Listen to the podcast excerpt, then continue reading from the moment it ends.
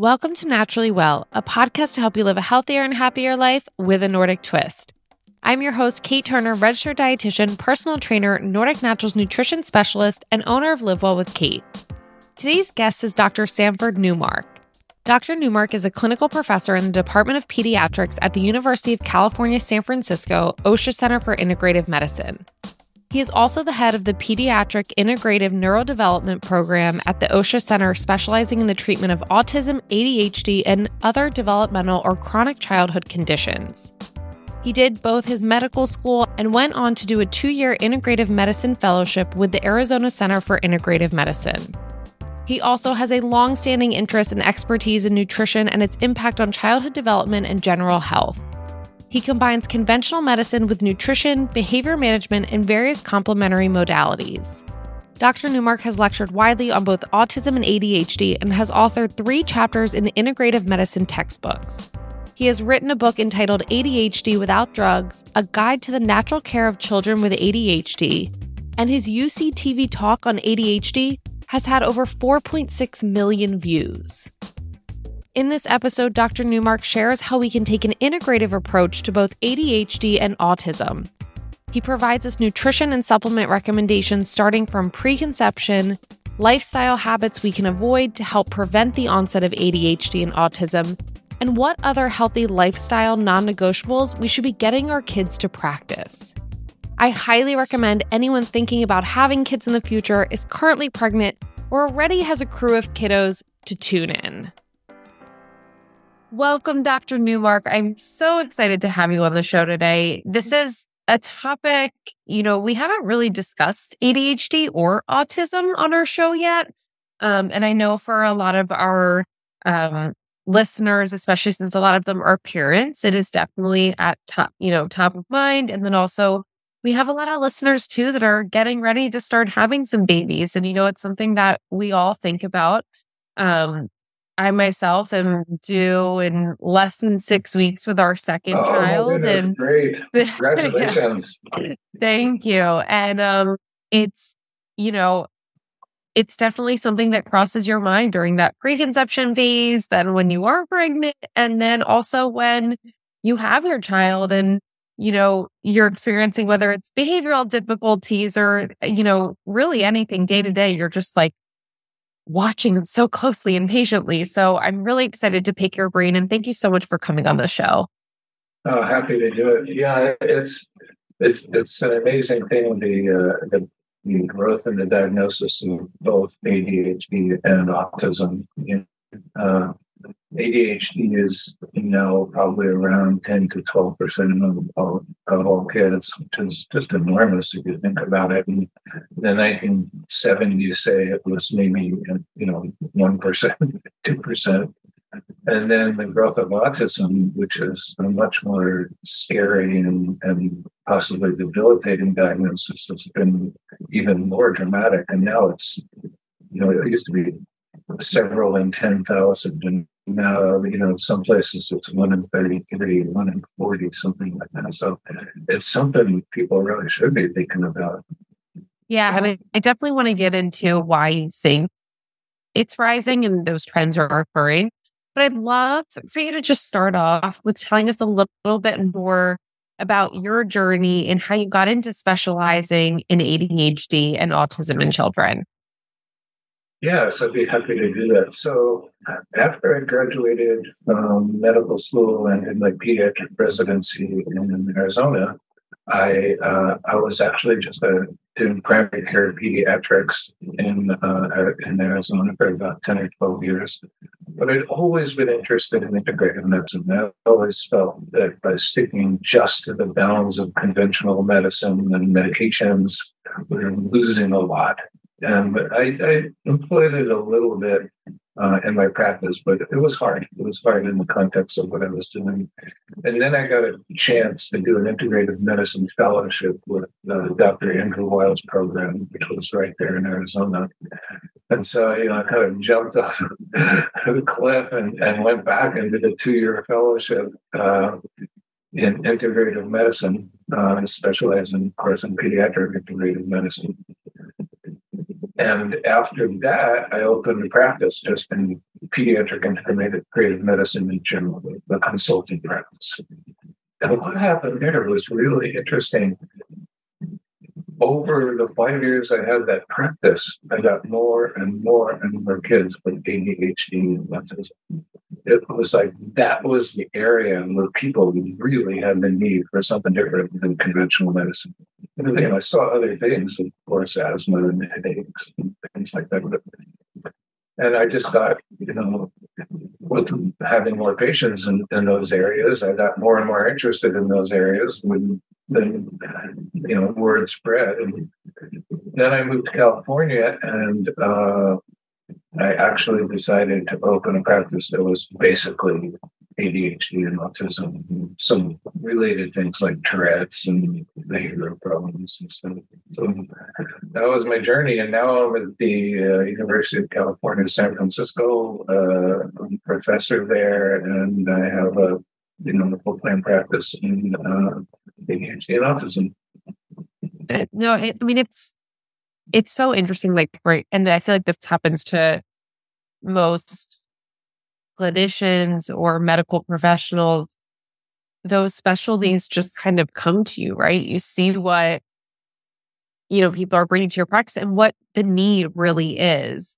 Um, yeah. And I'm, you know, I'm really curious. I want to, you said it before, but I want to dive into, you know, why do you think and what is the research telling us with why is there such a rise? And you were saying particularly in autism and ADHD. And um, can we talk a little bit more about why it's trending up?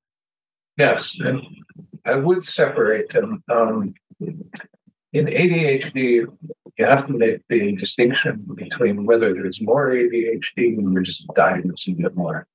And I think a really big part of it is that we're diagnosing it more. I think we're overdiagnosing it. Um, if you look at many other countries, instead of 10 or 12 percent of people having ADHD, it's one or two or three percent. Even even the sort of ADHD experts here in the United States think it should be maybe three to six percent. But we have a lot of people who are uh, demanding services from along the whole spectrum from from kind of wealthy people who all want their kids to go to Harvard and want them so you know they're taking Ritalin to so they can do better in school to um, really poor kids with behavioral problems where schools don't have services and sort of the only thing you can do is give them medication to control them uh, so you know, there's there's that. There's like overdiagnosis, and the, the, reason you can know that is if you look at a state map, there are states right next to each other where where the rate is 15 or 16 percent in one state, and next one it's seven percent and that's not biological that's all about you know difference in how we diagnose. On the other hand i also think there's more adhd mostly because i think we don't really know this but of toxins in the environment of the diet um, you know deficient diets and uh, also the pressure on, on kids these days you know, one interesting thing is that 20 years ago, something like 20% of kindergartners were asked to learn to read. Now it's 70 or 75%. So if a kid is sort of a little slower to develop the ability to do that, suddenly he maybe has ADHD or she maybe has ADHD. And um, if you were born, born in August rather than September, you had more than twice as a chance of being diagnosed with ADHD and treated with medication as the youngest person in the class. So interesting. Yeah, that, has been confirmed in several studies. Well, you just confirmed for me then. We've been going back and forth of our son is a late August baby. And we're like, we're probably going to hold him back here. Now we will definitely yeah, be, yeah, be holding him back. Yeah, uh, I totally agree with that. I think we demand too much too early in terms of academics. So thankfully, that's reasonable. And then with autism, it's really a different story. I mean, I think some of it is more diagnosis, not in the sense of overdiagnosis, but in people looking at it, looking for it harder, being more sensitive to it, certainly diagnosing milder cases. You know, used to be the kid who was diagnosed with autism and was, you know, kind of sitting in the corner staring off into space and, and you know, not relating at all. And now a lot of the kids with see with autism, it takes you a while to even figure out that something's going on. Right. So there's a bigger spectrum and but there's more and more information than environmental toxins are a big source of uh, increased diagnosis. So it seems like environmental toxins, because I know you would touch on it with ADHD, could be Absolutely. a common theme, a common yeah. theme for both. So what, yeah.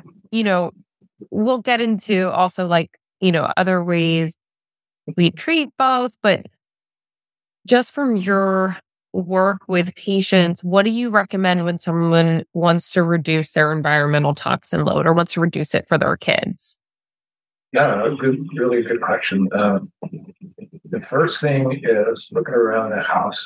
Don't use any pesticides in the house, and that includes weed collars and you know roach sprays. And don't use pesticides on your lawn. There's really good evidence that moms who are pregnant and exposed to even things like a, a flea collar on their dog have a higher level of um, children with autism. So that's the first thing: get rid of all the pesticides. The second thing would be to get rid of uh, sort of the artificial chemicals in your environment. You know, the the, the scented sprays. Some people use unscented laundry detergents. They can even things like seventh generation, which are entirely natural. And you know, unscented soaps and dishwasher detergent, all that. You know, just clean up the house. And then the second thing is diet. To uh, to the extent that they can afford it, to not eat that have been sprayed with pesticides. That's really important, in my opinion. There's one study that showed that kids who had higher, you can measure pesticides in the urine of people who are exposed to pesticides. And kids who had higher levels of pesticides in the urine had higher levels of ADHD. So, what can you do about that? Um, you know, not everybody can afford everything organic you know, um, if you can, I would do it. But if you can't, try and um, at least get your fruits and vegetables organically. And now, at least places like Costco, Walmart, Safeway, all have organic fruits and vegetables, and they're not outrageously priced. So, and if you buy if you buy them frozen too, organic, they're always cheaper and yeah. last longer in your freezer, and they're usually flash flash frozen. So I always love that a lot of the times the nutritional content is increased than even just those fresh fruits and vegetables because a lot of them have traveled from other countries and um, whenever food's exposed to that light and heat you use you lose some of that nutrient density. So i'm such a big proponent of frozen vegetables and just for for moms or oh, parents oh, yeah, yeah, very yeah. easy it's very easy to heat them up last minute and serve them to your child, which I feel like we're doing every single night. Um, yeah, but yeah. that's really that's really fascinating. I'm curious if when we talk about like our environmental toxins or diet, how much of it is during, you know, when parents are thinking about having a child. So during that preconception phase versus while you're pregnant kind of versus when your child is you know actually there and taking things in as a baby and as a toddler. It's all of it. You know the preconception part is when you start loading up on your body load of uh, things like heavy metals and, and toxins and of course and then you know people don't know they're pregnant off the first couple of months so it's not always great to change your diet after three months. I mean it is great but yeah there's damage that can be done already after even you know in the first couple of months of pregnancy and then you know during pregnancy and then during early childhood it's really important. So you should do it any time and then in the world of autism it's very interesting. You can pre- prevent autism to a certain extent if you have a child with autism uh, it's really important to, to look at all these issues because you can prevent, you can decrease the chances of having another child with autism, which are very high if you have one child with autism, much higher than if you haven't. and just by looking at you know preconception and, and pregnancy, nutrition, and pesticides, and all that. And in terms of you know nutrition and supplementation, what do you recommend to your patient, and then also to someone who's in that preconception or pregnancy phase? Yeah. Um, so in terms of nutrition, probably the most important thing is taking take a good prenatal vitamin. I mean, that's like really important that really, because of the folate in those vitamins, that really reduces the risk of autism. And so I would recommend anybody thinking of conceiving and starting on a, on a good prenatal vitamin, at least 800 micrograms of folate. So that's number one. And then eating organically, eating a good diet, you know, staying away from junk food, too much sugar. I mean, certainly gestation diabetes is not good for child's development. And, um, you know, I, I, don't like to recommend um, picky diets, you know, you should go keto or you should eat this or you should eat that. I mean, I love Michael Pollan, who's a, who's a pretty famous author. I don't know him. And he says something like, eat foods, mostly plants, not too much. Yeah. if you can remember that, you could probably do okay. Mediterranean diet as a general, it's probably the easiest thing to tell people, you know, more vegetables, more whole grains, uh, not too much meat, not too much dairy, not too much sugar. Yeah. Yeah. And has, I'm curious, has the science found because I feel like a lot of people have this, you know, the idea that, particularly with ADHD, um, the connection between that and sugar consumption in kids. What's the link there, or is there a link? Yeah, you know, the research hasn't proven it very well. Um, there's not been a lot of studies. The studies of, you know, when you use a placebo group, often the, the, the placebo group does as badly as the sugar group. So people say, oh, it's all in people's heads. But sometimes with placebo, you've got um, things like uh, Splenda or fake sugar, and, or, and so that could have caused the problem. All I can say is many, many parents tell me when their kids get sugar, they go nuts. But more importantly, when those kids get food diets, that's way bigger than the sugar. And it, the food diets, yeah. Because many times when kids have quote sugar, what they're really eating is sugar with food dyes. And and we know food dyes make ADHD worse. They make normal people more hyperactive.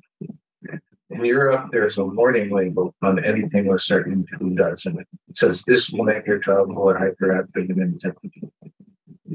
And that's one of the things Dr. Newmark, that when we're in the preconception phase and pregnancy phase, we also want to avoid, correct, those food dyes? Yeah, absolutely. The other thing we haven't talked about a little bit about is epigenetics. Epigenetics is something that means that when you you can change what how your genes are expressed by things that happen to you, and that will be passed on to the next generation. And and to so for instance if your grandmother had a high blood level that would change the way genes are expressed in her eggs and it would go on to your mother and you would have a higher chance of problems related to lead. So this passes from generation to generation even if the mom wasn't exposed to lead herself so um, it's really important to be careful at every generation Yeah, no, and I'm I'm curious your, you know, viewpoint and also what the research saying too about, you know, it's I feel like it's so controversial, but between vaccinations and autism or ADHD, I mean, I feel like it's everyone has a different viewpoint, but not so many are looking at the science. Um, what have you found based on the science in terms of if there's a connection between vaccinations and either ADHD or autism? I think the science says that there's not a connection. You know, I'm a big proponent of vaccines. I have no problem with people want to, if people want to uh, change the vaccine schedule a little bit instead of getting like four two months and four four months, get two to two months, two to three months. You know, uh, you know, as long as they get the vaccines, I don't have any problem with people who feel like they, you know they don't want to get so many shots for their kids at the same time. But I, I think overall vaccines are you know, lifesavers and people should have their vaccines. I will say occasionally it is very clear to me that a vaccine is the thing that triggered somebody's autism. On the other hand, there's lots of things that can trigger autism. You know, uh, gastroenteritis can trigger autism in some kids, or some other kind of stress on the system. And so, yes, in a rare case, that can be the trigger, but that you know that's all the millions of kids who don't get certain diseases because they get vaccines. Yeah, no, it that's I no, I completely agree. And I'm curious to what those causes or triggers for both ADHD and autism. What do you find are the causes and triggers that are most prevalent that you are seeing in your patients? I know we talked about environmental toxins or nutrition. Are those usually the most prevalent or are there other triggers or causes? We, we, just don't really know at any individual. Yeah. You know, if you do epidemiological studies and things like pesticides and nutrition and things are related to autism or ADHD. And let's not forget the genetic part. I mean, these things are running in families for sure, especially ADHD. 90% of my patients whose kids have ADHD can identify one of the parents or or at least the uncle or aunt that, oh yeah, I wasn't diagnosed, but that's me. I was like that. Dad was like that. You know, uncle was like that. So there's a big genetic component, of course. And then um, it's hard to see in any particular kid why it happens. So, I mean, even high parental stress or even high stress during pregnancy is associated with these things. Yeah. No, and that, and have you found, are there any particular or specific nutrient deficiencies the research has found or that you found that are in correlation to either? Yeah, yeah. Well, the way I would put it, what we found is there are nutrient deficiencies that if you replace, kids get better. Whether those actually caused it in the first place, we really haven't. Yeah. So take uh, take ADHD. Um, omega 3 fatty acid status in all fish oil, of course. Um, we know that fish oil, that omega 3 fatty acid treatment, usually in the form of fish oil, helps kids with ADHD. That's been demonstrated in many studies, several meta analyses, is where you take all these studies and you put them together statistically, and there's just no doubt about it. So, did the omega 3 fatty acid deficiency cause the ADHD? Probably not by itself, you know, but is it a factor? Probably. We do know that kids who have, you can measure omega 3 fatty acid status, and most of the studies don't, but the ones that do, we do know that the kids who have lower omega 3 fatty acid status to start with do better with treatment. It makes sense, right? You know, you have plenty of fatty acids on board, then you're probably going to not have as much improvement. So, I, how much does it contribute to the development of ADHD? It's hard to know. It really is. And iron, same thing. Vitamin D. That's interesting with iron too. I I heard doing another podcast talking about ferret, like low ferritin, um, and that was one I had not heard of. But even with like omega threes, is there a specific dosage that you recommend to your patients based on the research, or is every single patient different? Like you test them first and see their status and then go from there? Great. So um, I do have sort of across the board recommendations, and I usually based on the amount of EPA and DHA that's in there. And the studies seem to indicate that more EPA than DHA is the uh, balance. So one and a half, two times as much EPA. And then in general, for kids, you know, less than 10 or so, it's a thousand total EPA, DHA. Younger adolescents, 1500. And um, older 2000, older adolescents. You know, of course, it depends on their size and everything. I haven't been testing omega 3 fatty acid until maybe the last six to nine months because people had to pay for it out of pocket. But now Quest Labs will do it and insurance will pay for it. So you can test it.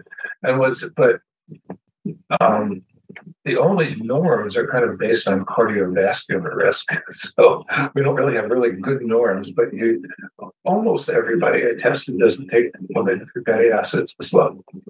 It's like nobody yeah. And that gets and, very complicated biochemistry about how much omega 6s we eat and how much omega 3s we eat and how much processed food we eat. And I'm sure the listeners don't want to hear all those details. But the bottom line is almost anybody who doesn't take some sort of, sort of omega 3 supplement is low. So they need it. Yeah, that's what, you know, I think a big thing, like I'm always talking about, especially with clients and patients and just educating people. It's always about like, what can we add to our diet? And you spoke with this earlier, like rather than taking away or having some restrictive diet. And it's kind of like with the, you know, trying to balance out those omega 3s and omega 6s. Omega 6 fats, I mean, yes, we can do our best to try to reduce a lot of, right, like our seed oils and things like that, but it's really tough these days. And so I think to a great way to help balance out that ratio is just by increasing our omega 3s. And we were talking a lot about like that preconception phase and then also while you're pregnant and omega 3s are so important during both of those times. So also trying to like set your child up. I mean, I know for me, it's like I load my kid up with, you know, while I was pregnant and then now he takes his fish oil and I'm hoping that it's, you know, that it's working and having a great effect. Um, yeah, but I mean, you could go get a lab and test the level. Exactly, I, I know. I'm like waiting to. Giving him a, a, regular dose of fish oil. That's the opposite side of what I was just saying. The kids who I see who are taking fish oil, they have good omega three status. Yeah, no, it, mm-hmm. it's it's really fascinating. In in terms of vitamin D, which obviously, you know, most Americans are low, anyways. What correlation are you seeing there? So, vitamin D is uh, correlated with both autism and ADHD. There's um, more studies than autism on vitamin D, but there's some on ADHD, and all of them show that if you're deficient, if you have ADHD and if you're deficient in vitamin D and you get treated, you tend to get better. Same thing with autism. So, really, I think that, you know, vitamin D has hundreds of, functions in the body, and we are uh, you know, at least half the kids I check are vitamin D. So it's, I think it's really silly we don't either check vitamin D status or treat everybody. Yeah. And outside of kind of nutrition and like that health aspect, are there any other contributing factors to either ADHD and autism, like whether it's more you know, screen time or like I feel like we are always saying like our kids aren't getting outside enough or what mm-hmm. are there any other um factors that you think play a part in terms of, you know, raising not only healthy kids um but hoping that we can prevent or reduce kind of this trend towards increasing numbers in HD, ADHD and autism? Yeah, so exercise is a big one. Again, we yeah. know that exercise is really important in ADHD, especially because there's more kids, so there's more research. Um, there's lots of studies showing that exercise helps ADHD. Do we know that exercise in the first place prevents ADHD? We don't really know that, but we do know that exercise is important in, uh, for kids with ADHD so many moms will tell me that, you know, like life is okay as long as their kid gets out and spends two hours playing outside. If not, it's terrible. So we know that. So exercise is really important. Screen time is really an interesting one. It's a horrible problem in most of my families, especially with boys, but sometimes with girls. Um, we know that increased screen time is correlated with an increased amount of ADHD, but it's not quite so clear that it's a cause or it's just a correlation. In other words, if the kids are going to have ADHD anyway, more tending to be on screens. or their ADHD parents more tending to put them in front of screens because they're disorganized. Um, so we don't know for sure, but most of the information makes it look like too much screen time probably increased development of ADHD. There's one interesting study really recently that showed that when parents give a screen to toddlers to help them calm down, uh, like at age two to three, by age five, they have much less ability to self soothe.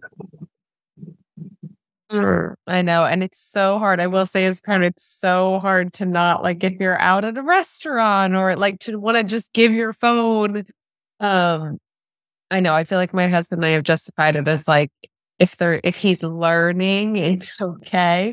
Yeah, but right. it is it, you know, it still is a screen in front of their face. And that's no, it's such a good point of just like not wanting to use it as a reaction if they're upset. Um, and yeah, that yeah, you know it's a really bad idea to, to, to just oh you're starting to cry here's your screen i mean of course you know if you're in an airplane you know, yeah exactly like not using it okay. as a as a reward or to self-soothe but more so just if you are going to offer it just like and you know more on a random basis versus as you know a reaction to something yeah. and just Would you, too much. Yeah. Another thing I've heard that's really good is it's not only what you're, how much time your child is spending on a screen, but what, what are they not doing because they're on a screen? Mm-hmm. Are they not going outside? Are they not reading? Are they not playing with other people? Are they not interacting with their family? Is your whole family sitting there on their phone during dinner instead of talking? Yeah. Right. And have any have the studies indicated like in terms of when we talk about like too much screen time? Because I think that's a question for all parents is like how much is too much? What you know, what's kind of like okay? Um, what have you found? So the studies have not given us a number. They just haven't. You know, there's recommendations yeah. from the American Academy of Pediatrics, but they're more like common sense recommendations. I can tell you that I tell my families that I recommend no more than an hour on weekdays, you know, on school days of screen time, and um, no more than a few hours on the weekends. You know? Yeah. And, uh, that that was by uh, growing up. That was our rule, even through high school, which we always snuck in some extra. But it was like an hour a day, and that's all you get. And it does, like you said, it's it's what are you not doing when you're watching a screen? There are so many other things. I mean, even as adults, right? Like, what are we not doing when we're sitting down and watching Netflix or um, you know, a new show that came out that you're binging? It it does. It takes you away from so many other things you can be doing. And I think looking at it that way, uh, at least for me, provides a little bit more solace as a parent and wanting to make that effort to not just even like as a parent when you're tired and you're like, I know if I turn something on, they're going to sit still. and, you know, they're, you know, they'll at least pay attention sometimes, I will say. Um, but yeah, it's a great way to think about that. So thank you. I, I do appreciate that. Yeah, the other thing that people that's tricky these days as the kids get older is that a lot of times they're quote socializing with their friends by playing online games. And that does have, you know, there's something true about that, that and, and especially for kids say with autism or kids who are not very social, that may be and only socialization. So then, how do you balance that out? Especially these these days, many people are out. You know, I'm in the Bay Area, and many people just can't go out and play with their friends, especially in San Francisco. So it's not like when I was a kid, you know, came home from school, dumped my books, ran out to the and played for three hours. I didn't need to have more socialization a lot of kids travel to school or to the city and they can't get them, and everybody's got lessons and you know, so sometimes it is their only socialization generally. So we have to balance that as well. No, that's a really good point. Yeah, because a lot of kids they do like they're playing those video games where they can talk to their friends at the same time, but they are still in front of a screen. Like you said, they're not doing like they're not outside. They're right. not interacting with their family. They're not reading a book or or exploring like other things like art and right. Like I, I think we've gotten away from kids exploring other um, interests, but that's a very, very good point that I did not think about. Um, is there anything we did not touch on, Dr. Newmark, that you think is very important in terms of raising healthy kids and um, trying to, I don't want to say prevent or lessen ADHD and autism in our children? Yeah, yeah, I know. I think you can say lessen or prevent it. Yeah. Raise our kids in LER during pregnancy can do that. There's two pediatricians who are integrated pediatricians who treat autism, and both of them have big primary care practices who wrote articles in which they showed that almost nobody or nobody in their practice had a second kid with autism over a number of years when they treat a lot of kids with autism. And usually they would expect a lot of second kids with autism. And that was just based on, on uh, information they gave the parents about how to prevent it in terms of prenatal, you know, all the things we're thinking about. Yeah. And I mean, this is just, you know, anecdotal kind of study, right? It wasn't randomized, but I think it shows that you can really decrease the incidence uh, by these kind of things. So, in terms of other things for healthy kids, there's nutrition and there's you know pesticide exposure and there's exercise uh, and and there's stress. Uh, you know, that's yeah. We're raising very stressed out kids, you know, in, in many ways, and, and some of that is societal. So that you know, it used to be that people live near their grandparents and their cousins and aunts and stuff like that. So there's kind of a community taking care of kids. Now there's not. Now we have parents like kind of isolated and trying to deal with jobs that require them to work long hours and uh, all the demands of kids and it gets really stressful so these kids and, and the kids can't play outside either so we have a stressed out society you know and, and that that's communicated it's communicated in the hormonal balance of the moms and dads you know the hormonal balance of the kids and so anything we can do to decrease that is a good thing, you know. Yeah, if if, if any of your parents ask you like what are ways that I can help my child reduce their stress, do you have certain um, yeah. tactics or strategies you go to? Yeah, so um, I do. I mean, when, we always talk about, I always talk with parents about what is your kid do every day? What are they doing getting home from school? What do they do on the weekends? And um, you don't want to over over um, press them in terms of how many mm-hmm. activities they're doing. You want them to have some free time, you know. And uh, I think that's really important. Kids have forgotten or don't have the chance to learn to play on their own. Going to soccer practice is not play. Going to a violin lesson is not play. Going out with your friends and just hanging is play. And you know, kids don't do that. First of all, it teaches them really how to interact socially, but also, you know, just having downtime. You know, let their kids have downtime. It's really important. And then and the other thing is not pushing them too hard at school. You know, not everybody has to go to Harvard. or Stanford out here. You know, just you know, you want your kids to to do as well as they can, but without making deal. You know, um, um, kids, especially when they get to high school, some of these kids taking four AP classes every semester because they want to, you know, have their resume and they, uh, all of these, you know, they're doing sports and they're going volunteer activities, they're doing this and that. They seem like really great kids, and then they collapse. So yeah, and um, unfortunately, I feel like that's part of our our society has just become so competitive, and then parents are putting that on their children, and it's really like for me, it's really sad to see. Like I just keep saying, I always say to my husband, which like I'm like, you know what? I just I hope like if our son wants to do X, Y, and Z, great.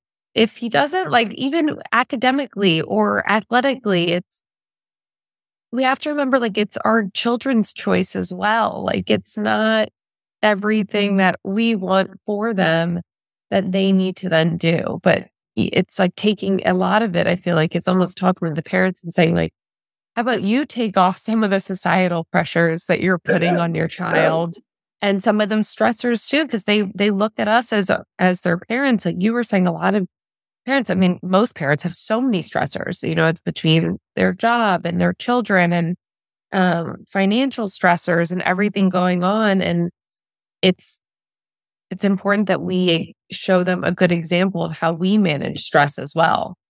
Right. And part of that is by turning on our phones and having dinner together. Mm-hmm. Relaxing. A hundred percent.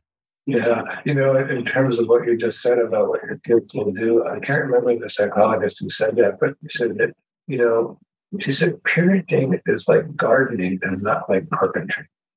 And in carpentry, we you can measure and exactly cut the board. You know what you're going to make, and if you're a good carpenter, what you have in mind comes out exactly. When you plant a garden, you don't know exactly how each plant's going to do or how big they're going to get or which is going to do well that year.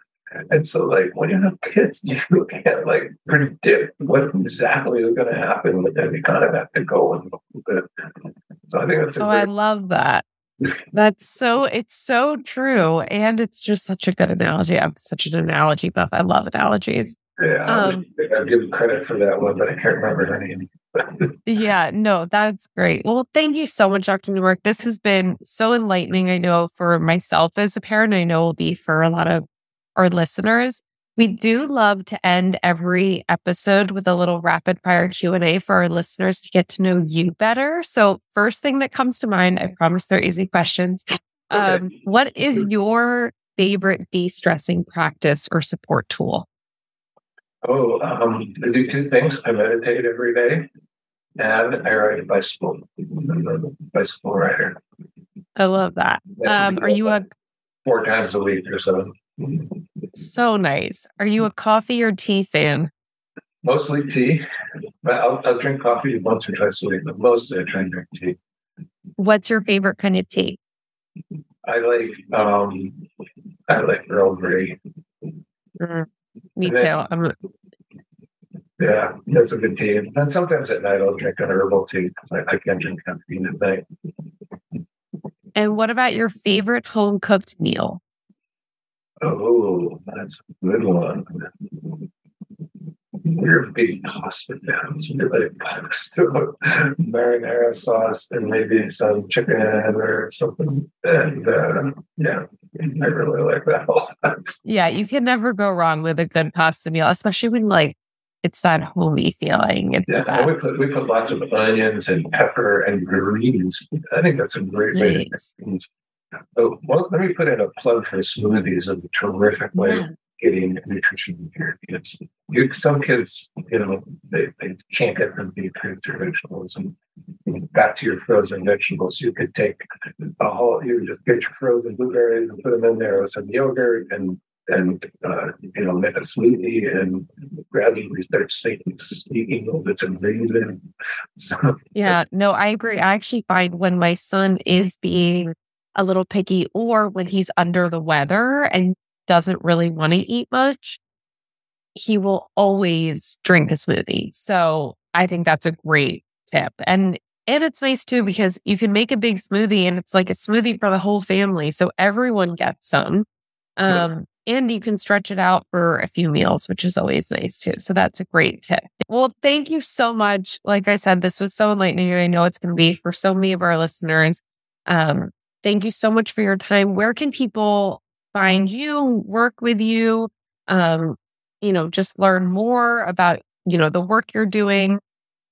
Yeah, so um, I, I, work at the Osher Center uh, at uh, UCSF in California. I see people from all over California. Uh, I see people by video as well as in person. Uh, but um, I can't see people out of state. And uh, you know, I wrote a book. It's called ADHD Without Drugs. It's like 12 years old now, so it's not totally up to date, but it's mostly I stand behind it. and uh, um, yeah, that's probably the main ones. Perfect. Well, thank you so much again, Dr. Newmark, and hopefully we will connect again soon. Thank you. It's been delightful talking to you.